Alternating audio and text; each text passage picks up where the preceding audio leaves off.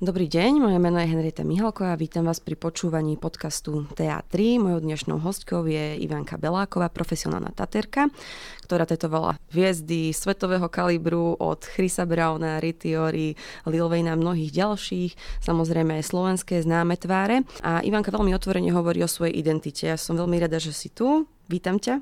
Ďakujem veľmi pekne za pozvanie. Prešla by som hneď k prvej otázke. Ty pochádzaš z obce Kostolné, ktorá je už súčasťou regiónu Kopanice. To taká mali, povedať, maličká obec, áno. A skús nám tak povedať, že si to asi veľakrát hovorila, že, že ako sa dievča z Kostolného dostalo do, k hollywoodským hviezdam. Tak bolo to určite vďaka mojej mysli, pretože som vždy mala také veľké sny a tie som si vlastne nasledovala. No a tá cesta bola zdlhavá, trvalo mi to vlastne vyše 20 rokov vlastne som odišla zo Slovenska, keď som mala asi 19 a som cestovala okolo celého sveta. Až v roku 2011 som sa, alebo tak som povedala, že zakotvila v Los Angeles. Takže tá možnosť stretnúť celebrity takéhoto svetového formátu a tetovať ich bola uh, oveľa ľahšia, aby som povedala, ako keby žijem na nejakom inom kontinente. Takže treba sa dať do toho prostredia. Je to veľmi zaujímavý príbeh a ukážka krásneho progresu a splneného sna by som povedala. Spomenula si, že na Slovensku už nežiješ dve dekády, ale vraciaš sa sem v podstate posledný rok, dva celkom pravidelne si tu, čo aj možno vidieť z tvojho Instagramu. A Aké boli tie podmienky pre queer ľudí, keď si zo Slovenska odchádzala pred tými 20 rokmi? A aké sú, aké sú možno dnes, keby si to vedela porovnať? Mm, by som povedala, že je to skoro neporovnateľné. Čo ma teší veľmi je ten progres. Napríklad ja keď som tu vtedy bola na Slovensku, a poviem len také nejaké pikošky, že vlastne bola som verbálne, nie že týraná, ale ako sa to povie po slovensky, verbálne, atakovaná? fyzicky atakovaná, presne áno. No a vlastne tak, e, vtedy bola taká doba, najviac, čo ma ale zranilo, bolo ani nie tie posmešky, že ktoré som po, počúvala po uliciach, ale keď sa vlastne potom aj niektorí kamaráti so mnou prestali baviť za to, že vlastne som začala byť autentická sama k sebe. No a zo Slovenska som odišla do Austrálie a tam, tam som proste zažila úplne iný svet tam to bolo také, že ľudia zrazu všetci boli slobodní ohľadom svojej sexuality, držali sa za ruky, či to boli chlapi, či to boli ženy. No a to vtedy mi tak úplne že otvorilo oči a som si tak myslela, že toto je presne tak, ako by to malo byť. No a z tej Austrálie som potom cestovala po rôznych častiach sveta a žila na rôznych kontinentoch. A budem hovoriť teraz priamo o Los Angeles, pretože žijem tam posledných asi 12 rokov a tam to je tak isto proste, že ľudia sú slobodní, majú tam proste LGBT komunita alebo gay páry tam majú práva, čo sa týka napríklad adoptovania detí, alebo môžu sa spolu zobrať, môžu byť akože v manželskom zväzku a tak ďalej.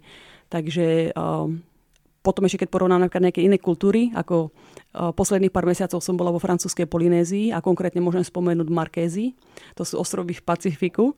A tam, tam je proste taká kultúra, že rodina si praje, aby mala najstaršie dieťa, aby bol syn. A ten syn vlastne potom tak vyrastá ako dievča s tou mamou. Takže tam je to vlastne, oni, oni stále sú tak spätí s prírodou a keď som sa ich na to pýtala, lebo to je také nezvyčajné, to som ešte nikde nevidela na svete, tak uh, my vlastne na to odpovedali, že keď je príroda šťastná, sme aj my. Takže oni fungujú tak s tou prírodou. A to sa mi veľmi páči. Uh-huh. Ja sa ešte vrátim um, k tomu detstvu a možno k tomu dospievaniu. Ty si v rozhovore pre Dúhový rogeska uviedla, že sa ti veľakrát stalo, že po tebe ľudia pokrikovali, že si lesba, a to v škole aj na ulici a v bare ti dokonca vyšplechli víno. Uh-huh. Sa tam vlastne zjavila s kamarátkou. Je slovenská spoločnosť dnes otvorenejšia? Myslím si, že určite áno. Vidím progres napríklad e, hlavne v tej novej generácii, pretože ľudia majú viac dostupných informácií na internete, sociálne siete, aj myslím si, že, že úplne, že také viac bežné je to teraz, mm-hmm. ale možno, že len preto, že to vidím, lebo som v Bratislave. Kebyže možno idem na nejaké iné, do iných častí Slovenska, ale na nejaké malinké mestečka alebo dediny, tak myslím si, že tam by to bolo trošku iné. Ale aj tak je v tom progres. Uh-huh. A keď e, teraz chodíš si ešte do kostolného? Keď Chodím vám stále. No a tam, a tam je to ako? No, ja to musím povedať takto, že ľudia nevedia, že ani čo som, že či som chlapec alebo dievča, ale ja, ja, ja si proste myslím, že to vyžarovanie, ktoré na nich mám, pretože som autentická sama k sebe a ja sa príjmam so všetkým taká, aká som a ja to na sebe milujem, že akože ja to práve že pozdvihujem, že kto som, lebo ja to milujem, že som proste taká, tak uh, tak isto, to je ako zrkadlo, že sa to odráža na tých ľudí. Takže tí ľudia ma tak aj berú. Im to je úplne jedno, že neriešia takúto moju sexualitu. S mojou priateľkou Veronikou sa držíme stále za ruky. Či sme v kostolnom, či sme v Bratislave, je to úplne jedno. A musím povedať, že nestretla som sa zatiaľ, teraz za posledný ten rok, čo chodíme na Slovensko, som sa nestretla s niekým, že kto by proste mi dával nejaké posmešky alebo by sa na nás nejako tak akože škaredo pozerali. Nič podobné práve, že ľudia mi povedia aj takí, že čo čo možno, že sú homofóbni, tak mi povedia, že ale že to je iné, že vy ste také pekné spolu. Takže máme také, by som skôr povedala, že tie reakcie teraz toho okolia sú úplne iné. Ale ja si myslím, že je to hlavne o tom seba prijatí, o tej autenticite a potom vlastne, že to, čo sa vyžaruje do toho okolia. Mm-hmm. Takže to je jedna... Nahrala si mi na dve otázky. Jedna je, že či sa ti tí ľudia po rokoch ospravedlnili, keď si sa vrátila do kostolného, napríklad si ich znova stretla, alebo neviem, či si ich stretla, že či tam bolo aspoň nejaké ospravedlnenie, že prepač Ivana, nie, ospravedlnenie určite nie, ale ono to bolo skôr už keď som bola staršia. Lebo keď som bola malá, ja som bola taký chalanisko a každý ma tak poslal, poznal, aj ma tak všetci brali, ale naozaj nikto neriešil ani z toho kostolného, z tej dediny uh, moju orientáciu, ani nič podobné. To sa mi práve stalo, keď som prišla do mesta. Ja som bývala v Trenčíne, uh, myslím, že rok. A tam tam to pr- proste, že bolo také už keď som bola staršia, že som sa musela proste že vyrovnávať s týmito rôznymi posmeškami a um, um, týmito rôznymi útokmi v podstate mm-hmm. na moju osobu. Teraz sa veľa, veľa zaznieva z tej LGBT komunity, že by práve že veľmi pomohlo, ak by sa verejne známe tváre, nie že priznali, to nie je správny termín, ale oznámili alebo hovorili o tej svojej identite, že toto práve že pomáha tej LGBT komunite. Čo si o tom myslíš?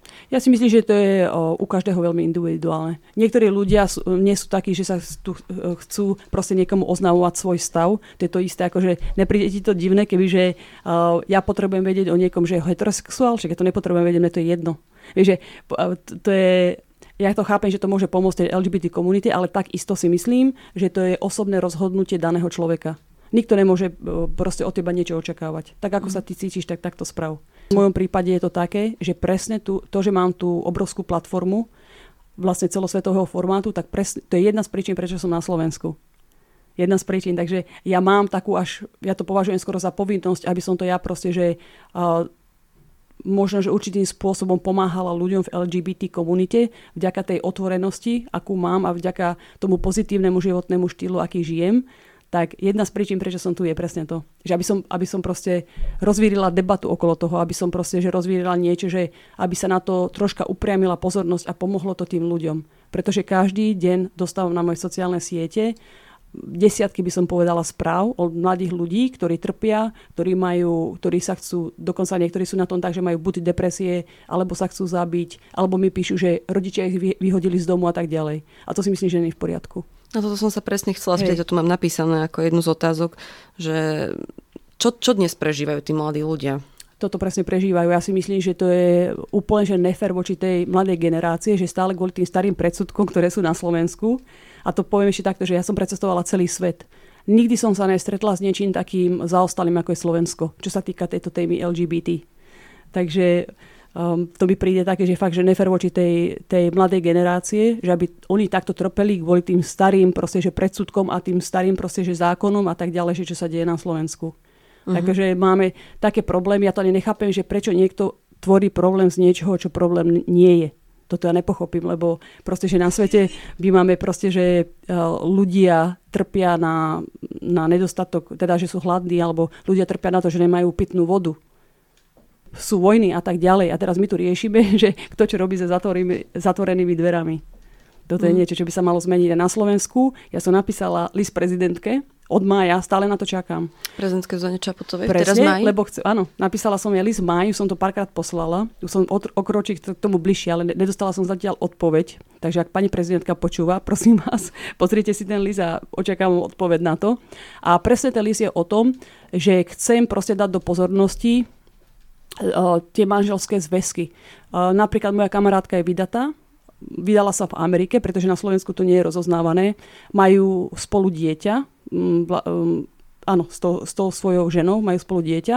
A keď prídu sem na Slovensko, tak ona má úplne paniku, že čo keby sa niečo stalo, pretože ona nemôže ísť za mnou do nemocnice, nemá také tie isté práva, alebo čo keď ich proste oddelia od seba, ona nebude mať prístup k tomu svojmu dieťaťu. Takže to si myslím, že je mm, tak isto, to je obrovský proste, že nefér a nemalo by to tak byť. Mm. Takisto ja to vidím teraz s Veronikou, my sme spolu 4 roky, dnes mám inak výročie.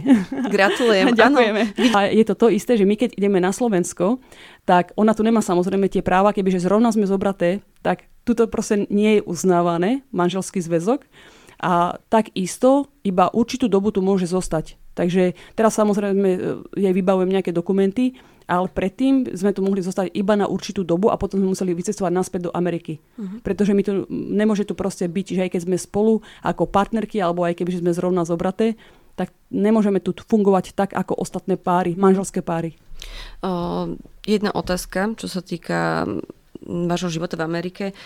Mm, a ako to tam je nastavené, keby si to skúsila popýtať, čo sa týka informácií o zdravotnom stave? Keby teraz, nedaj Bože, potrebovali ste ísť k lekárovi, máš ty prístup o, k zdra- informáciám o zdravotnom stave Veroniky, alebo ako to je? V Amerike momentálne nie, ani ja nie. Uh-huh. Pretože nie sme zobraté. Ale kebyže sme zobraté, tak samozrejme, že áno. Tam sú práve že docela chránené takéto, uh, alebo LGBT komunita istým spôsobom je chránená v Amerike alebo v Kalifornii. Tam žijem, takže budem rozprávať o Kalifornii. Uh-huh. Um, ešte sa chcem spýtať na to cestovanie. Máš nejaký um, najhorší a najlepší zážitok, čo sa týka krajín a prijatia LGBT, LGBT ľudí? Tak tie najlepšie zážitky sú určite, ako som spomínala predtým, tú Kaliforniu, alebo Miami, alebo poviem v tej Austrálii, keď som bola. Ale najkrajšie, čo pre mňa bolo, musím spomenúť aj opäť tú francúzsku Polynéziu, pretože tam to nikto nerieši. To je, to je presne ako by to malo byť, že každý je tým, kým chce byť, alebo tým, čím je. A to je krásne, lebo všetci sme energia, všetci sme unikát. A, a mne sa to veľmi páči, že proste, že ľudia takto fungujú. Lebo mm. hovorím, že netreba robiť problém z niečoho, čo problém nie je. Uh-huh. Čo by si zmenila v tomto smere na Slovensku, ak môžeš byť konkrétna? Čo, čo by, čím by sa možno malo začať? No čím by sa malo začať je v prvom rade zmeniť trošku tie zákony. Tak ja si myslím, že každý by mal šancu na to, aby sa keď sa dvaja ľudia chcú zobrať, tak aby mali také isté práva, ako majú heterosexuálne páry. Toto by bola prvá vec, takže musela by tam byť nejaká reforma tých zákonov v prvom rade, alebo mať pro, proste, aby ten zväzok, alebo ten partnerský zväzok, aby bol rozoznávaný a takisto mal tie isté práva. Takže toto by bola prvá vec. A dávať to viac do pozornosti, samozrejme, ale pekným spôsobom. Uh-huh. Aby sa viac o tom písalo, aby bolo viac, napríklad teraz, čo vy robíte, že aby sa to tak viac dávalo do povedomia a hlavne pomáhať aj tým, tým deťom, lebo vidím to vlastne, že na sebe, keď mi stále píšu a, a pýtajú sa o pomoc. Takže um, v Amerike je to iné, lebo tam je všade dostupné informácie, tam sú obrovské komunity, tam je proste, že tí, tí ľudia majú, určite je to možno, že aj na Slovensku, ale malo by to byť viac tak zverejnené. Pomáhajú podľa teba aj seriály a filmy, kde je začlenený príbeh lesby, geja, transrodového človeka? Tak určite áno, lebo podľa mňa to je skoro až také, že rasist, nie že rasistické, ale skoro je to tak, taký istý formát rasizmu, keď niekto proste že oddeluje ľudí len napriek tomu, že, že sú gej. Posledné dva roky alebo tri roky, čo sme prechádzali celý svet, svetová kríza, koronou a tak ďalej. A práve, že ja by som si tak myslela, že ľudia budú mať k sebe bližšie, budú riešiť úplne problémy a aby proste tak viac spolu držali a oni sa stále venujú proste, že takýmto veciam. Mm-hmm. Ja sa ešte vrátim k tomu cestovaniu. Mám tu jednu takú mm-hmm. otázku, že v jednom z rozhovorov si uviedla, že keď si bola dieťa, darovali ti knižku o smelom zajkovi, mm-hmm. ktorý precestoval svet a cestovanie ťa odtedy fascinovalo ako dieťa. A bavili sme sa o tom, o tom, o tom aj tom pozitívnom prístupe. Kde by ste, kde, v ktorej krajine by ste s Veronikou rozhodne nedržala za ruky? Možno, že v nejakých muslimských alebo arabských. Poviem takto, že my sme precestovali veľa krajín a za roky sme sa držali aj tak, ale ne, ne, nemali sme nejaký až taký, že obrovské nejaké, nejaké ako sa povie, že na, náklonnosť, akože nejaké prejavy náklonnosti. Určite sme sa napríklad neboskávali, ale ani nič podobné. Lebo niekedy si tak dáme pusu. Akože mne to príde prirodzené, že ja na tým nerozmýšľam, či, či je dám pusu alebo nie ale v niektorých muslimských krajinách to bolo také, že aj keď sme sa držali za ruku, ale nemali sme tam nejaké tie prejavy náklonnosti. Uh-huh.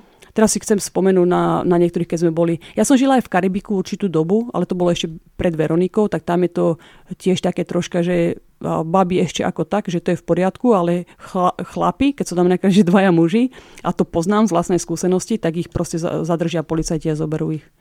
Uh-huh. Takže to je také, že uh-huh. A to sú Kajmany, to sú Kajmani ostrovy, čo, čo je podľa mňa že sú docela vyspelí, hej? Uh-huh.